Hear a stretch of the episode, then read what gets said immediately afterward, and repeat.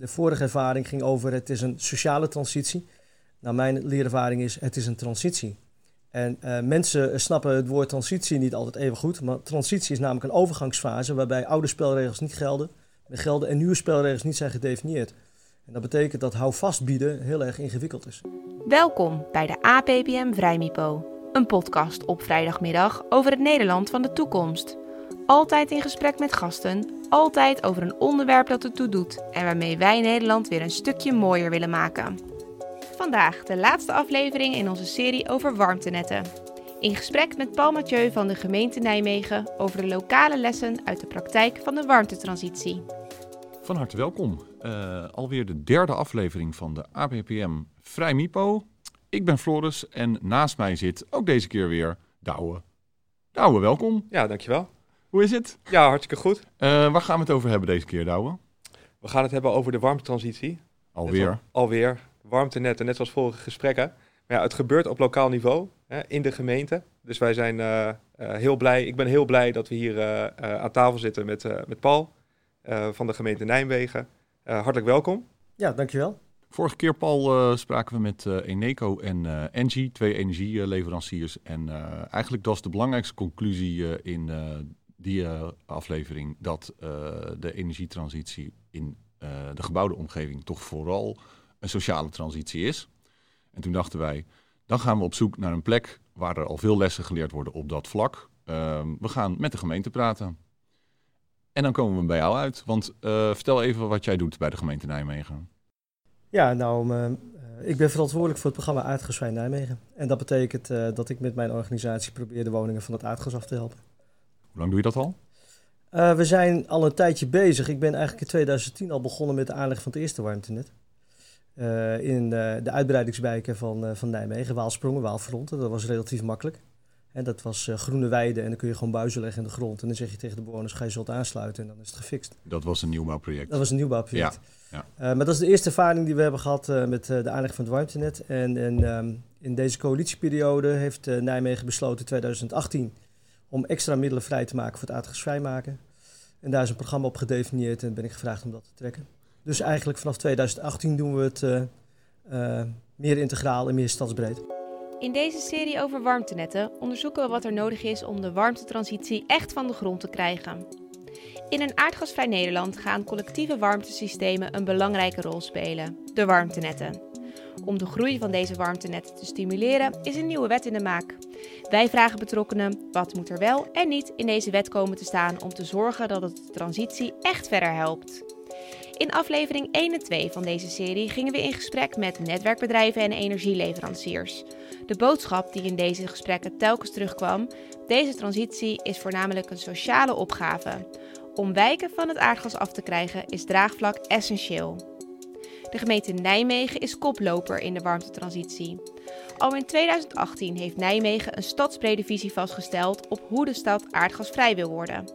Op dit moment wordt in meerdere wijken in de stad concreet gewerkt aan het aardgasvrij maken van die wijken. Maar hoe krijg je bewoners mee? Waar loop je tegenaan? En welke lessen voor de nieuwe warmtewet worden in Nijmegen geleerd? Ik ben van huis uit gebiedsontwikkelaar. Ik uh, pak gebieden op en die ontwikkel ik integraal. En uh, ben begonnen in de Waalsprong, toen het Waalfront. En nu ben ik verantwoordelijk voor het stationsgebied een deel van het centrum. Is het toeval dat je die warmtetransitie zo fulltime bent ingerold? Of was dat ook iets waar je op een gegeven moment van dacht, hey, dit is interessant, hier wil ik? Nou, het heeft alles te maken met het feit dat je uh, al bij het begin ziet dat uh, nadenken over energie niet een stand-alone vraagstuk is. Het heeft geen zin om te, te veronderstellen dat het een technisch vraagstuk is die je moet uitrollen zonder rekenschap te houden met al het andere wat in het gebied zich afspeelt. Je zegt sinds 2018 hebben we het eigenlijk integraal als een programma opgetuigd. Ja. Kun je daar wat meer over vertellen? Wat houdt dat in? En dat betekent dat we hebben gezegd, uh, Nijmegen heeft 44 wijken. Dus we willen successieflijk de 44 wijken van het aardgas afhelpen. Uh, dat betekent dat we kiezen voor de gebiedsgerichte aanpak. Dus op wijkniveau uh, vindt in feite de, de realisatie van, van die bedoelingen plaats. En dat betekent dat je ook op wijkniveau, en een wijk bestaat zo tussen de 4 en de 5000 inwoners, is dat je daar ook je organisatie op inricht met alles wat erbij hoort. En behalve datgene wat je doet op wijkniveau, moet je natuurlijk ook stedelijke vraagstukken oplossen. Als voorbeeld noem ik altijd uh, onderzoek en de boring naar geothermie is niet een lokaal is niet een wijkvraagstuk, maar is een stedelijk vraagstuk, soms ja. zelfs een regionaal of een provinciaal vraagstuk. Dus wij hebben een organisatie die zich wel richt op die dingen die, boven, die boven wijk zijn. En, maar met name de participatie. En met bewoners en stakeholders vindt allemaal op wijkniveau plaats. Daar komen we straks denk ik nog uitgebreid op terug. Want wij zagen dat jullie in 2018, geloof ik al, je een transitievisie warmte hebben vastgesteld. Hè? Want in principe, de uh, meeste gemeenten die zijn nu uh, keihard hun best aan het doen om hem in uh, 2021 af te krijgen. Waarom waren jullie er al zo vroeg bij? Nou, dat komt omdat we natuurlijk, ik vertelde in 2010 zijn we begonnen met de aanleg van het warmtenet. Dus vanaf 2012, denk ik, is die gerealiseerd, hebben wij het vraagstuk van warmte te pakken. Ehm, vervolgens zijn wij door gaan nadenken over eh, de verduurzaming. Hè? Wat doet nou die energietransitie? En um, um, wij waren in 2016, hadden we de eerste keer dat we ons kandideerden voor European Green Capital. Dat zijn we uiteindelijk in 2018 geworden, hè? De, duurzame hoofdstad van Europa, Nijmegen. En uh, in het nadenken over hoe verduurzaam je je stad, was nadenken over warmte- en energietransitie een van de pijlers. En dat betekent dat wij uh, in een vrij vroegtijdig stadium ook hebben gezegd: wat is onze visie op de lange termijn als het gaat om dit vraagstuk? En dat is ook waarom wij vooruitlopend op allerlei uh, landelijk beleidskader al zelf zijn gaan nadenken over dit vraagstuk. En vanuit die, die, die, die, laat ik zeggen, koplopersrol, als ik dat zo mag noemen, die mm. in hebben genomen, wat is dan de grootste opgave? in die transitie die je ziet? Nou ja, dat is uh, bij ons. Afhankelijk hadden we koplopersrol als een soort geuzennaam. Dat vonden we wel grappig. Uh, inmiddels vinden we het steeds minder grappig. En onze raad vindt het ook steeds minder grappig. Ja, waarom? Omdat je namelijk naar verhouding heel veel leerervaringen moet opdoen. En dus ook heel veel fouten maakt. Leer, veel leergeld betaalt. Je betaalt heel veel leergeld in tijd en geld. En dat is niet altijd even leuk om koploper te zijn. Zeker niet op die onderdelen waarbij je merkt dat er eigenlijk geen oplossing is. Ik zou je een voorbeeld geven. Ja, Wij zijn uh, vier jaar geleden al begonnen met een aantal uh, partners in de markt te onderzoeken of er iets mogelijk zou moeten zijn als grondgebonden financiering. Gebouwgebonden, Gebouwgebonden financiering. Ja. En uh, wij hebben, zijn daarin echt heel ver gegaan. We hebben daarin met de Bank Nederlands Gemeente gesproken, met de VNG, met Financiën. En uiteindelijk zie je, wij dachten echt, het is de oplossing ei van Columbus voor particuliere woningeigenaren. Jullie niet als enige volgens En uiteindelijk zie je dat dat niet lukt, omdat dat gewoon fiscaal tot blokkades leidt. Maar wij hebben daar wel heel veel tijd en energie gestoken in eigenlijk iets wat niet tot wasdom komt, maar waarvan ook zeer de vraag is of dat wel een lokaal vraagstuk is in plaats van een rijksvraagstuk. Nou, dan, dan kom je erachter dat je in het begin nog te enthousiast bent in, uh, in het bepalen van waar je je wel op moet focussen en niet. En een andere, een andere leerervaring, maar die, dat, dat zal mijn rode draad zijn uh, op de vragen die je stelt. Dat okay. is, uh, je had het over in je inleiding, um, de vorige ervaring ging over het is een sociale transitie. Nou, mijn leerervaring is het is een transitie. En uh, mensen snappen het woord transitie niet altijd even goed, maar transitie is namelijk een overgangsfase waarbij oude spelregels niet gelden, gelden en nieuwe spelregels niet zijn gedefinieerd. En dat betekent dat houvast bieden heel erg ingewikkeld is. En dat betekent ook dat Um, de organisatie die je inricht met elkaar, het moet ook moet aankunnen om uh, soms, uh, als het uh, proces van echte dag, twee stappen vooruit te zetten, één stap terug, dood eenvoudig, omdat je niet altijd precies goed weet wat je moet doen. En dat betekent ook dat je in het hele proces, ook in besluitvorming, in acht moet nemen dat die transitiefase misschien wel langer duurt, ook qua onzekerheid dan je misschien wenselijk vindt. Ja, en uh, daar komen we volgens mij bij uh, misschien wel het centrale dilemma. Uh, mensen hebben best wel behoefte aan houvast, volgens mij. Hè? Ja, ja. En daar zit je dus met je probleem als het ja. om deze transitie gaat. Ja. ja, dus dan is het heel erg belangrijk dat je weet welke boodschap je wil overdragen. En um, wat je wel wil en wat je niet wil. En um, ik zal een voorbeeld geven. Toen wij begonnen met de voorlichting in de verschillende wijken over wij gaan van het aardgas af stond ik in de wijk met allemaal uh, 70-plussers in een uh, gegoede wijk, Nijmeegse wijk. En die maakten zich verschrikkelijk zorgen. We moeten van het aardgas af. Toen zei ik, nou, als ik eerlijk ben, u bent pas in 2035 aan de beurt met deze wijk. Nou, u, u misschien heeft u wel andere zorgen om over te maken. Dus misschien kunt u beter beginnen met het isoleren van uw woning... in plaats van dat u denkt dat wij morgen al bij u op de stoep staan. Dus het is ook, mensen willen zekerheid, maar het is soms ook wel goed om heel duidelijk het perspectief te schetsen en de verwachtingen te managen. In 2018 is die transitievisie warmte opgesteld. Ja. Uh, je had over 44 wijken. Ja. Um, zijn er wijken aangewezen om mee te starten? Of ja, zijn het... ja. ja, we hebben acht wijken getraceerd waarvan wij zeiden... om diverse redenen is het interessant om daarmee te beginnen. Of omdat er sprake is van uh, laaghangend fruit. Dat zal ik zo proberen uit te leggen. Ja. Uh, maar het gezegde ook is, als je alleen maar laaghangend fruit plukt... dan blijft er alleen maar hooghangend fruit over. Dus dat is niet handig. Hè? Dus je moet ook op zoek naar wijken waar je wel degelijk kunt leren dood eenvoudig... omdat er sprake is van een enorme diversiteit. Dus wij hebben een combinatie gekozen van wijken die relatief eenvoudig zijn, althans op het eerste zicht. En wijken waarvan we dachten, daar weten we eigenlijk heel weinig van. Ook niet qua eh, hoe de bevolking er tegenaan zal kijken. Dus daar moeten we juist mee aan de slag.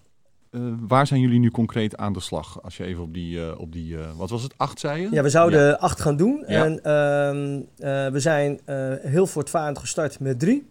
Ja. En we hebben nu in één wijk, in Hengsdal, hebben we het twee jaar durende bonusparticipatieproces afgerond. En we komen erachter dat de uitkomst daarvan minder ehm, glansrijk is dan wij hoopten. Ja. En dat betekent dat wij nu nog in andere twee weken bezig zijn. Zwaneveld en Bottendaal. Daar zien we ook in Bottendaal dat de uitkomst minder eenduidig zal zijn dan we aanvankelijk hoopten. Dus Ja. dat is ook aanleiding geweest om in een overleg met onze raad te zeggen... wij gaan deze coalitieperiode niet met acht wijken aan de slag, maar met vier. Ja. Om vervolgens in die vier iets anders te doen dan we eerst dachten. We dachten eerst, we gaan met acht wijken aan de slag. We pakken de hele wijk op. En in elke wijk komt er een eenduidige uitkomst over wat het eh, dominante warmtesysteem zou moeten zijn. En daar, dat pakken we aan. Ja. En eh, we hebben nu onze strategie verlegd naar in de wijk zijn verschillende buurten.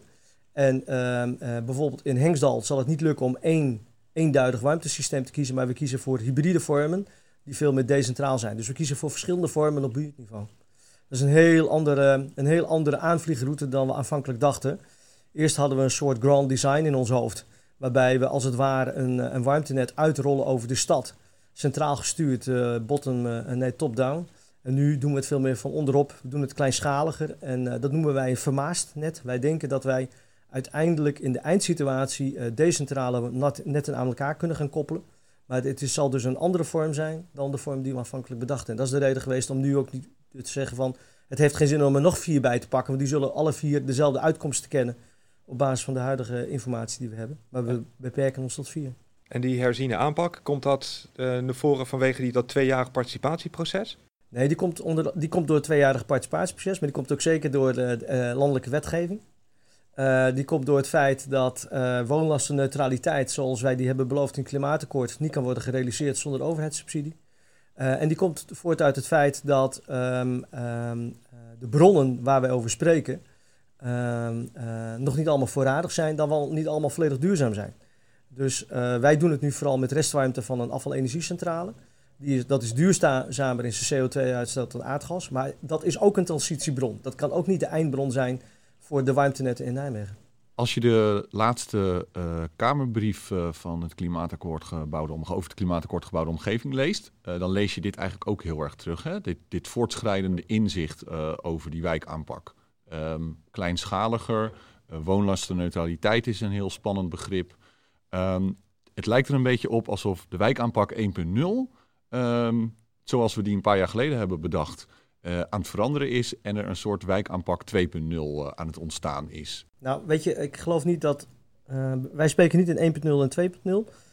Uh, wat, wat wij zien is, zo hebben wij onze eerste BZK-aanvraag um, voor Zwanenveld ook ingediend.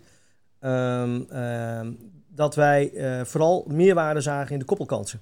Het, de redenering is altijd bij ons geweest: de energietransitie is een vehikel die ons de gelegenheid stelt om achter de voordeur bij mensen te komen. En daar vraagstukken mee te nemen die alla de sociale vernieuwing ons in staat stellen om een wijk als het ware op te heffen. Um, heeft ook iets te maken met mijn achtergrond. Hè. Ik vertelde, ik ben gebiedsontwikkelaar, ik kom uit de stadsvernieuwing. En ik geloof heel erg in een samenwerking, zeker met corporaties, als het gaat om bewonersgroepen mee te nemen in allerlei soorten van vraagstukken. En wat wij hebben, dat, hebben dat was ook de basis van onze aanvraag. En het leuke is dat in de gesprekken die wij hebben gehad met ook BZK, is dat zij uh, in de eerste aanvraag voor de pilotwijken zat dit er niet in. En in de tweede aanvraag is dit gewoon een criterium geworden. Namelijk, vertel wat de meekoppelkansen zijn. En onze visie is altijd geweest, dat is de enige reden waarom je uh, uh, aan de voordeur van mensen kunt aanbellen, uh, als het huurders zijn of mensen met een kleine portemonnee. Want je boodschap is betrekkelijk slecht. Hè? Je hebt een warm huis. Ik haal je huis overhoop en daarna heb je weer een warm huis. En wij vinden dat dan een duurzamere oplossing. Maar voor een aantal mensen is dat niet uh, uh, wat hen drijft en wat hen beweegt. Die hebben andere vraagstukken in het leven die voor hen belangrijker zijn. Is dat dan waar het naartoe gaat? Dat het eigenlijk verandert vanuit de aanleiding, de urgentie, we gaan van het aardgas af, naar uiteindelijk de aanleiding of urgentie, we komen iets doen in de wijk? Ja, daar ben ik heilig van overtuigd, omdat ik dat ook hoor van al mijn collega's in het land. Dat uh, uh, iedereen is bezig met na te denken. En dat soms is dat heel fysiek. Hè? Dat, uh, dat is, je doet een leiding in de grond. dan is het best handig om na te denken hoe het zit het met de riolering, de gasleiding of de bekabeling. Uh, of hoe zit het met de slijtlaag van de weg of uh, uh, de inrichting van het groen? Hè? Moeten we dan toch niet kruifkort meer doen? Ja. Dus het kan heel erg fysiek ruimtelijk zijn. Maar je ziet ook zeker, er zijn mooie voorbeelden zoals in Palestijn, in, in Zoetermeer. Waar ze ook vraagstukken als onderwijs en arbeidsmarkt, toeleiding werkgelegenheid hebben gedaan. En dat is ook iets wat wij heel erg ambiëren. Jij zei van, we, we hebben in elk geval, onze methode is heel erg participatief, heel erg bewoners meenemen. Um, en tegelijk uh, hoor ik dat bijvoorbeeld in Hengsdal er ook naar een traject nu ook weer gekeken wordt naar een andere, andere vorm of een andere oplossing. Ja. Want wat zijn de, wat, welk leergeld hebben jullie op dat vlak betaald de afgelopen jaren? Ja, verschillende. Um, kijk, um, ik zei net, één rode draad in mijn verhaal is, uh, er is sprake van een transitie. En dat, dat vraagt uh, uh, een bepaald soort aanpak en een bepaalde competentie. Nou, een van de competenties die wij moeten hebben is uh, dat we adaptief zijn. Dat we ons kunnen aanpassen naar de omstandigheden die we op wijkniveau aantreffen. En dat betekent dat je soms uh, dwingender moet zijn, soms mensen aan de hand moet meenemen en soms moet je gewoon je mond houden, omdat de mensen in de wijk zijn die hebben misschien evenveel expertise en misschien nog wel meer dan wij zelf. Dus uh, dat vraag ik ook van de projectorganisatie van wat is er aan de hand en wat betekent dat voor de bedoelingen die we hebben en kunnen we dat dan in een coalitievorm kiezen, ja dan nee. Nou, dus het leergeld is dat je uh, in het begin heel erg enthousiast bent en overtuigd bent van je aanpak. En dan de neiging hebt om dat te blijven volgen, terwijl de omstandigheden eigenlijk op iets anders wijzen. Dat is één. Uh, twee, dat, dat je uh, nog meer dan voorheen dan je, dan je dacht, moet voorkomen dat het eigenaarschap van aardgasvrij maken bij de gemeente ligt. En niet bij degene die het eigenlijk zouden moeten omarmen en die, die het feitelijke eigendom hebben. Dus het gaat over eigenaarschap. Het gaat over bewoners in hun kracht zetten, terwijl zij soms niet in de gelegenheid zijn of zelfs niet bereidheid hebben om überhaupt over dit vraagstuk na te denken. En dus hoe, hoe vind jij, ik, waar ik nog even op blijf hangen, eh, hoe, hoe vind jij dan dat je het beste om kunt gaan met het uh, meenemen van bewoners in een verhaal waarin nog heel veel onzekerheid zit? Want we zeiden net al, hè, mensen hebben behoefte aan houvast. Dat is een hele menselijke, begrijpelijke neiging. Maar er is heel veel onzekerheid in dat transitieverhaal. En hoe vind je dan de juiste toon in dat nou ja, proces? Er is dus één ding wat we uh, wel allemaal zeker weten en wat we ook heel goed kunnen uh, duiden richting bewoners. Dat is namelijk als jouw woning nu op aardgas is verwarmd en het moet naar een toekomstige andere warmtebron, dan is de mate van isolatie van je woning bepalend voor de keuze die je straks kunt maken. En wat je altijd kunt doen, dat noemen wij no regret. Dat is een beetje slecht Nederlands. Uh, we hebben ook wel gezegd, uh, we, doen, uh, we noemen de campagne altijd goed, maar dan denkt iedereen dat wij aan het bingoen zijn, weet je wel. Dus dat, dat helpt niet. Maar in feite hebben we gezegd, joh, wat je altijd kunt doen, is je huis verduurzamen. En dat helpt ook omdat dat iets betekent voor je energielabel. En je energielabel is op dit moment een, een, een randvoorwaarde om ook op het moment dat je huis in de verkoop doet, om te duiden wat de courantheid is van die woning. Dus wat wij hebben gedaan is naast datgene wat we gebiedsgericht doen, stedelijk zijn we bezig met een campagne, dat heet No Regret. En um, dat is wel leuk om te vertellen. We noemen dat ook een campagne, omdat um, de manier waarop wij uh, uh, met dit vraagstuk omgaan, in alle facetten en uitingen, moet dat een consistent verhaal zijn. Net zoals een, een, campagne van een politieke partij. Het maakt niet uit, die wordt landelijk uitgerold. En of je nou in TJ Extra Rail het verhaal hoort of in Helen, eigenlijk moet je kunnen snappen, dit is dezelfde campagne. En dat is wat wij ook moeten doen. We doen één campagne in Nijmegen en waar je ook bent, in welke wijk en wat ook de, de de, de, de specifieke typeringen zijn van die wijk. Je moet het op dezelfde manier kunnen snappen. En wat is de, wat is de boodschap? De boodschap is verduurzamen is altijd de eerste beste stap. Ja. En dat kun je nu al doen. Ja. Ja. En uh, wij hebben uh, op basis van landelijke regelingen zoals die er zijn, hè, hebben wij uh, ook allerlei subsidies ter beschikking. onder andere de RRE-regeling, waar je energiefoutjes kunt krijgen en allerlei subsidie kunt aanvragen. En we hebben de vorige week twee webinars gehad met 1100 en 700 mensen in, de, in onze webinar. Dus uh, dat is enorm goed gevolgd. Dus je ziet wel degelijk dat er ook behoefte is om iets te doen bij mensen, ook al is het zo ongewis als wij schetsen.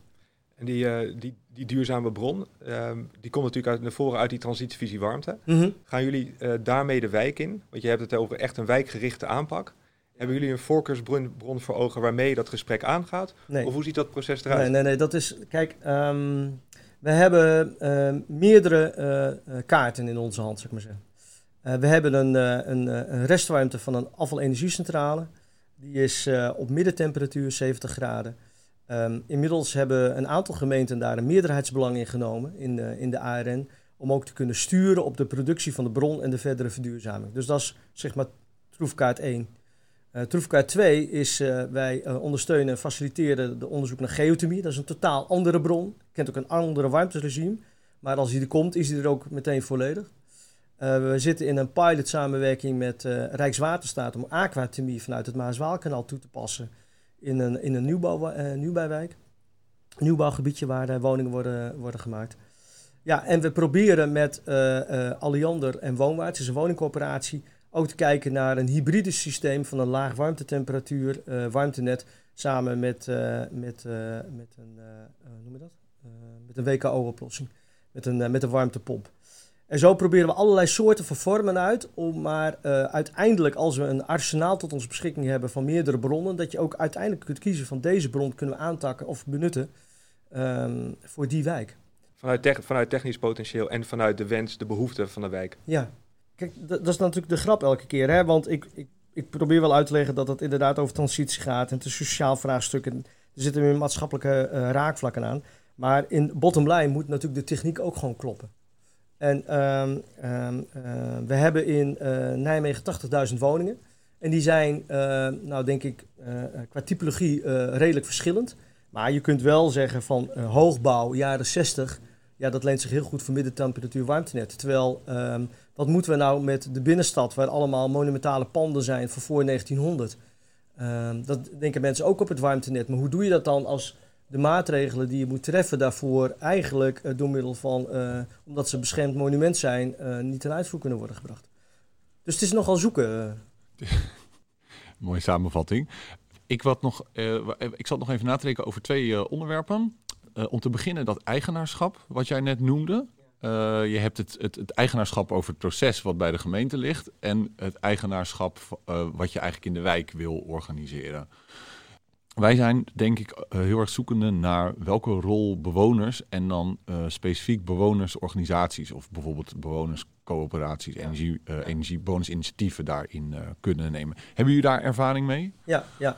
we hebben ervaring met de Windcorporatie. Dat is een hele grote bewonerscoöperatie in Nijmegen die windenergie exploiteert en uitvoert. En dat is, dat is gewoon een coöperatie van bewoners. Nou, dat is, uh, dat is eigenlijk ook zeg maar, een van de figuren die we zoeken in wijken waar mensen ook geëquipeerd zijn om dat te doen. Hè? Want niet elke wijk hebben de mensen eh, de benodigde kennis en ervaring om dat te doen. Um, en uh, zeg maar, we hebben een tweede aanvraagpilot ingediend. Hè? 22 oktober krijgen we daar de uitslag van. Ja. Dat is in de wijk Hengsdal, dat is in de Bomenbuurt. Daar zijn we bezig met Alliander en met Woonwaarts, woningcorporatie, om het buurtenergiesysteem op te zetten. En het buurtenergiesysteem beoogt om bij 500 woningen een buurtcoöperatie, alle de windcoöperaties net schetste, uh, in charge te laten om dat helemaal te runnen. En wij proberen dat dan uh, te ondersteunen en te faciliteren. En wel zodanig, en dat is waarom doen wij dat nu als gemeente en Alliander. Um, Woonwaarts doet het omdat van de 500 woningen 400 van hen zijn en 100 uh, particulier. Dus dat is ook interessant, want hoe, gaan, hoe doe je zo'n coöperatie nou als, als er een woningcoöperatie annex is met particuliere woningeigenaren? In de wet is dat nu nog niet geregeld. Hè? Maar dat, dat is ook het experiment wat we doen. En twee, uh, Alliander en gemeente Nijmegen hebben gezegd... laten we eens kijken of we een aanpak kunnen vinden met elkaar... die zo generiek wordt dat die opschaalbaar is. Zodat elke keer wat we hier doen... dat we dat in de overige wijken in Nijmegen... waar het van toepassing is, kunnen herhalen. Maar en Alliander heeft dan de ambitie om het ook landelijk uit te rollen. Dus wij zijn nu heel erg bezig in een pilot... om vooral te leren op een generieke wijze... bewoners in hun, in hun, in hun, uh, ja, in hun kracht te zetten... Ja. om zelfs een coöperatie op te richten. En wat is dan precies het systeem of het model wat dan opschaalbaar uh, is straks? Dat, als het goed is? Ja, dus dat uh, de manier waarop je uh, enerzijds bewoners eigenaar laat worden ja. van dit vraagstuk. Ja. En twee, dat bewoners dan vervolgens een juridische entiteit oprichten. Op een manier waarvan je zegt, nou, als, als dat weer moet gebeuren in de volgende wijk. Kijk jongens, dit, zo is de manier waarop wijk A het heeft gedaan. In wijk B zou het oprichten daarvan... Hè, uh, misschien wel op gelijke wijze kunnen. Kun je al iets zeggen over hoe je dat probeert? Ja, we, hebben, we, zijn, we zijn nu een dik een jaar op weg. En waar wij elke keer voor moeten oppassen, is, ik je een voorbeeld geven. De huurdersvereniging, die uh, op een moment die zei van wij voelen ons onvoldoende betrokken. En dan is bij iedereen de eerste neiging om te zeggen: Oh, ze hebben de informatie niet gelezen. Of oh, nou iets hè. Waardoor we eigenlijk de opmerking van hen verzachten. Terwijl eigenlijk het antwoord moet zijn, dan hebben we dat niet goed gedaan. Want zij moeten de eigenaar zijn. Dus als de eigenaar zich niet betrokken voelt, doen we eigenlijk iets fout. Ja. Dus ehm, ik noem het ook maar empowerment. Hè? Het, eh, het, of, eh, eh, het, eh, zoals we of, vroeger in de ontwikkelingssamenwerking was van eh, geef de man niet een vis, maar leer hem vissen zodat hij zelf eh, vis kan vangen. Ja. Dat is dit vraagstuk ook. Ja. Hè, je moet zorgen dat bewoners zelf in staat zijn om dit vraagstuk nu eh, eh, met elkaar te organiseren. Wat mij hier zo lastig lijkt is, eh, je- zegt heel duidelijk van wij willen heel graag als gemeente en als Alliander, eh, willen wij dit heel graag. Met andere woorden, je komt eigenlijk die wijk in en je wil heel graag dat bewoners zich eigenaar voelen van iets waar jij mee aankomt zetten. Nou ja, dat, het, ik, ik, ik kon, we kunnen dat zeggen omdat we, ik vertelde dat wij daar het, eh, gedurende twee jaar al het bonusparticipatie hebben afgerond in. Hengsdal. Ja. Waarbij we niet konden zeggen, er is een eenduidig warmtesysteem wat eruit komt. Maar voor dit deel, voor dit deel bleek, eh, er is ook een stichting Duurzaam Hengstal van bewoners. En die hebben gezegd, wij willen hier wel mee aan de slag. Dus wij, wij hebben al een groep bewoners die heel duidelijk eh, gemotiveerd is om dit eh, samen met ons op te pakken. Dus het is niet op dat, dat wij top-down zeggen, gij zult nu uw bonuscorporatie oprichten. Er is duidelijk een wens vanuit de buurt om nu zelf aan de slag te gaan.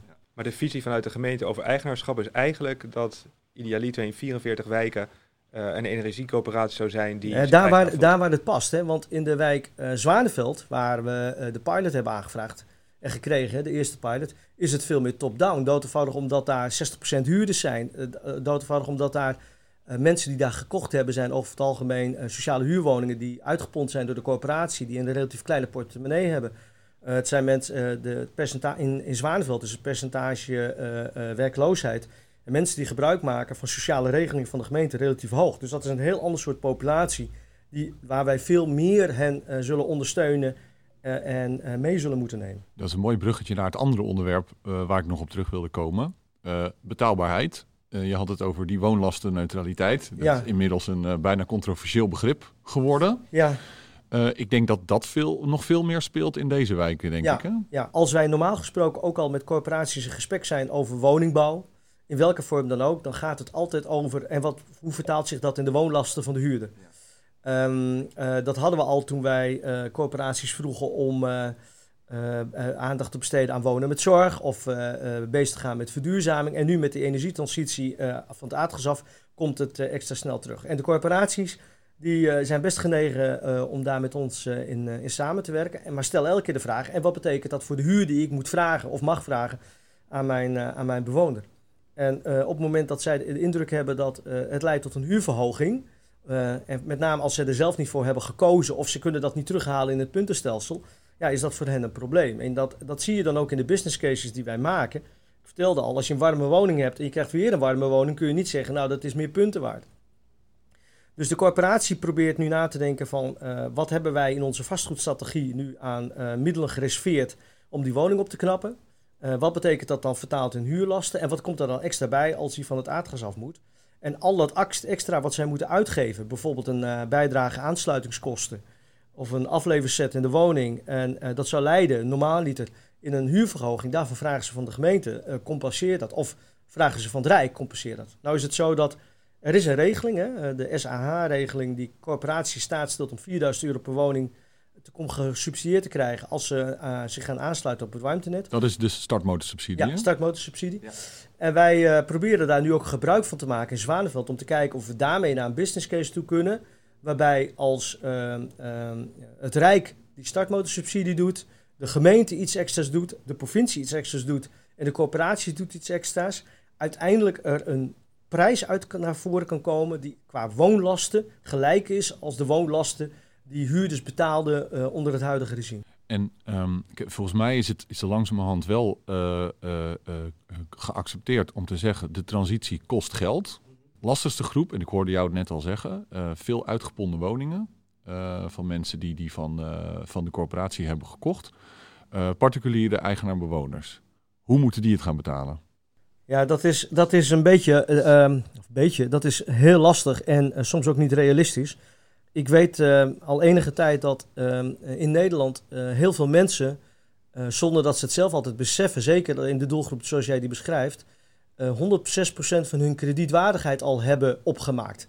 Namelijk, die hebben een hypotheek en daarnaast hebben ze een, eh, Netflix-account, ze hebben een telefoonabonnement, noem het maar op. Hè. En zonder dat ze het weten, hebben ze eigenlijk geen kredietfaciliteit meer over. Dat was ook de reden waarom wij eh, zoals ik vertelde, Met vroeg, die gebouwgebonden met die financiering, gebouwgebonden financiering aan de gang gingen. Omdat wij wel zien dat die mensen überhaupt in termen van persoonlijk krediet niks meer kunnen. Nou, dus als jij mij vraagt om die doelgroep, eh, eh, eh, als je die wil meenemen in het vraagstuk van maak je woning aardgasvrij, dan kun je dat eigenlijk niet van ze verlangen. En dat betekent ook dat wij in de business cases die wij maken, waar particulier woningbezit is, wij ook nooit uitgaan van het feit dat 100% van die doelgroep kan aansluiten. Wij denken dat in de berekeningen die wij maken, maximaal 50%, en dat is nog, nog relatief hoog, hè, 50% zal aansluiten om zeg maar, die business case eh, enigszins eh, eh, te kunnen bevatten. En kunnen zij dan ook gebruik maken van die startmotorsubsidie? Nee, dat is het probleem ook. En dus er moeten ook andere regelingen komen richting particuliere woningeigenaren. Wil je hen ook in staat stellen om hier ook mee te gaan? Want sommigen willen ook wel echt hoor. Ik bedoel, dat, dat heeft niks te maken met dat ze het niet zien dat het nuttig, nuttig en noodzakelijk is. Maar hebben gewoon niet de financiële speelruimte. ook als die 50% nu niet aan kan sluiten, dan zullen ze dat over 10 of 15 jaar alsnog een keer moeten gaan doen.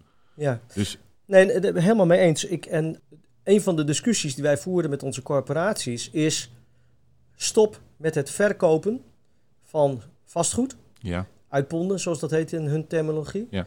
als die woning nog niet eh, verduurzaamd is. Dus want dat leidt tot energiearmoede. Daar is wat we hier over hebben. Nou, daar zijn inmiddels afspraken over met onze corporaties. Hè, dat in ieder geval eh, eh, dat onderdeel gestopt is. Om te voorkomen dat er een steeds grotere doelgroep komt. die eigenlijk in deze positie terechtkomt. en die corporaties zijn ook eh, bereid om, wat ze dan eigenlijk doen is, ze investeren in een woning, in vastgoed, wat ze vervolgens... Nou ja, dat is dus het ingewikkelde, hè? want er Ja. zijn altijd grijstinten. Dus in dan zullen zij zeggen, dan, gaan wij, dan nemen we eigenlijk een deel van de kosten van de particulieren voor ons Nee, dus deze afspraak staat. en waar we over discussiëren is: ik heb een complex met eh 50 woningen. Ik heb er al 30 verkocht. Ik heb er nog 20. Ja, die 20 wil ik toch echt wel kwijt. ja. En hoe doen ze dat dan? Da- dat, dat, Daar gaat het natuurlijk om. Ja, ja, dus je wil eigenlijk, je, jij gaat, je probeert die corporaties te verleiden om een verleidelijk product in de markt te zetten. Ja. Oké. Ja. Nou ja, maar weet je, ehm, corporaties zijn misschien wel nu een privaatrechtelijke organisatie. Hè? Maar ze hebben een sociale opgave. En vroeger waren het allemaal gemeentelijke woningbedrijven. Dus eh, onze stelling is ook, jullie hebben ook een maatschappelijke verantwoordelijkheid. En die voelen ze ook hoor. Ik, eh, da- daar is geen discussie over. Alleen, eh, het moet ook bij hen uit de lengte of uit de breedte. En de ene corporatie is niet de andere corporatie. Nee, en, en, de- en er zijn voldoende corporaties volgens mij die zeggen betaalbaarheid voor onze huurders, punt. Klopt. Toch? Ja, En sec gezien, als je naar hun taakstelling kijkt, kun je ze die houding niet verwijten, volgens mij. nee, nee, maar dat is ook het laatste wat we doen, eh, verwijten. nee, dat, nee, dat doen we niet. Dat heeft niet zoveel zin. Zij hebben een, eh, zij hebben een eigenstandige opgave en een eigen verantwoordelijkheid. Maar je probeert natuurlijk wel te kijken waar we het samen kunnen brengen. Mhm. En eh, waar we in ieder geval samenkomen, want dat is weer het bruggetje naar het begin van het gesprek of ergens in het gesprek. Ja, Ook zij zijn heel erg bezig met hoe ziet die wijk eruit. Want hoe, hoe beter de wijk qua sociale cohesie en opbouw, hoe ook eh, bestendiger de waarde van hun eigen vastgoed. Dat weet iedereen. Dus zij zijn er ook bij gebaat om niet alleen maar naar hun stenen te kijken, en dat doen ze ook niet hoor, maar naar de breedte te kijken. Ja. En, en daar moeten we elkaar op zien te vinden. Als ik het een beetje probeer samen te vatten, dan hoor ik jou vooral zeggen: het is, we leren in Nijmegen dat het een transitie is, om te beginnen. Met dus een hele eigen set van spelregels. eh, die het, zo leert de praktijk, vooral eh, heel intensief maken. Als ik naar het voorbeeld van Hengstal kijk, hè, dan beginnen jullie daar met een groot plan. En dan blijkt dat eigenlijk dat het eh, vier of vijf plannetjes zijn. Ja. Ehm, in 2050 moet het af zijn. In Nijmegen volgens mij al in 2045, Ja. als ik de transitievisie eh, goed heb gelezen. Ja. Hoe gaan we dat redden? Eh, ik denk dat, dat het zetten van een datum in ieder geval toe heeft geleid dat, er, dat er een beweging op gang is gebracht. Hadden we het gezet op 2100, waren we nu niet in beweging gekomen. Dus ik geloof heel erg dat we eh, nu vooral in beweging zijn gekomen. Dat is de waarde van die hele transitieopgave. Dat we daar heel veel eh, leerervaring op doen en daar ook leergeld voor betalen. Dat is een beetje jammer dan, hè, want het is niet altijd leuk om je neus te stoten. Eh, maar uiteindelijk denk ik dat we wel de weg zullen vinden. En ehm, eh, uiteindelijk denk ik dat er ook een wetgevend kader zal komen, hoop ik, dat ons dat ook eh, faciliteert. En ook ons dat eh, eh, zorgt dat de randvoorwaarden waaronder we als gemeente deze verantwoordelijkheid hebben opgedragen gekregen, kunnen uitvoeren. Er is natuurlijk een juridisch kader in de maak, de, de warmtewet 2.0. Ja, Ehm, eh, wat zou er nou in die wet moeten staan dat ervoor zorgt dat jullie echt kunnen versnellen? Wat zou de gemeente Nijmegen helpen? ja ik, ik weet niet of je het echt kunt versnellen. Ehm, maar dat heeft te maken met. we- we- Nou, laat ik anders beginnen. Ik, uh, ik, ik, ik ben een van de mensen die uh, zeg maar ambtelijk mee mag denken in die VNG-IPO-lobby richting, richting de klimaattafels. En ik mag daardoor ook soms aan tafel zitten met de mensen van EZK die de pen voeren over de wet. En onze basale insteek was bij het begin, doe nou niet zo moeilijk, een warmtenet of warmte is een nutsvoorziening. Dus ga het nou ook als nutsvoorziening beschouwen, zoals elektriciteit en gas. Nou, aangezien dat is afgeserveerd, dat betekent dus dat je uh, te horen krijgt: nee, het is geen nutsvoorziening. Dus dat betekent het, dat het een commerciële activiteit is. En binnen de beperking van de commerciële activiteit probeer je nu een aantal randvoorwaarden voor de gemeente te realiseren. Maar dat is eigenlijk een beetje, zoals ik het zie, als een vierkant proberen te maken tot een hoebel. Je rekt het wel op, maar lekker rollen doet het nooit. En zo kijk ik ook naar dit wetgevend kader. Nu besloten is, het is geen nutsvoorziening. Oké, dan wordt het een commerciële activiteit. Proberen wij een soort marktwerking, marktordening met elkaar af te spreken. Waardoor wij als gemeentes in die marktordening onze publieke verantwoordelijkheid kunnen waarmaken. Maar dat is natuurlijk wel een beetje raar, want uh, uh, als overheid uh, ben je over het algemeen niet bezig met marktordening. Je bent bezig met algemene nutten, met wat is goed voor iedereen, met rechtvaardigheid. Nou, dat betekent dat een van de dingen die wij heel belangrijk vinden, is een open toegang op de netten op dat, uh, uh, op dat afnemers een keuzevrijheid hebben. En uh, dat er geen monopoliepositie is, dat er transparantie is. Nou, een commerciële markt is gebaard bij hele andere spelregels. Want die wil rendement, die wil risico's mijden, die wil kaart op de borst houden wanneer het hen goed acht, doodevoudig omdat alles op tafel liggen niet altijd even handig is. Dus ja, als je vraagt aan mij wat is nodig om te versnellen, ik weet niet of het om versnellen gaat. Het gaat erom dat de afspraken fundamenteel volgens mij uh, goed moeten zijn. Als de wet er komt zoals die er nu staat, dan mag volgens mij wat jullie hier aan het ontwikkelen zijn op die schaal, mag straks niet meer, toch? Nou ja, dat is, uh, er, komt, er komt ruimte voor experimenten. Hè? Ja. En, het is een beetje de vraag hoe groot die experimenten ja, mogen wij, zijn. Dat is ook een van de nadrukkelijke wensen geweest die we als gemeente hebben gezegd.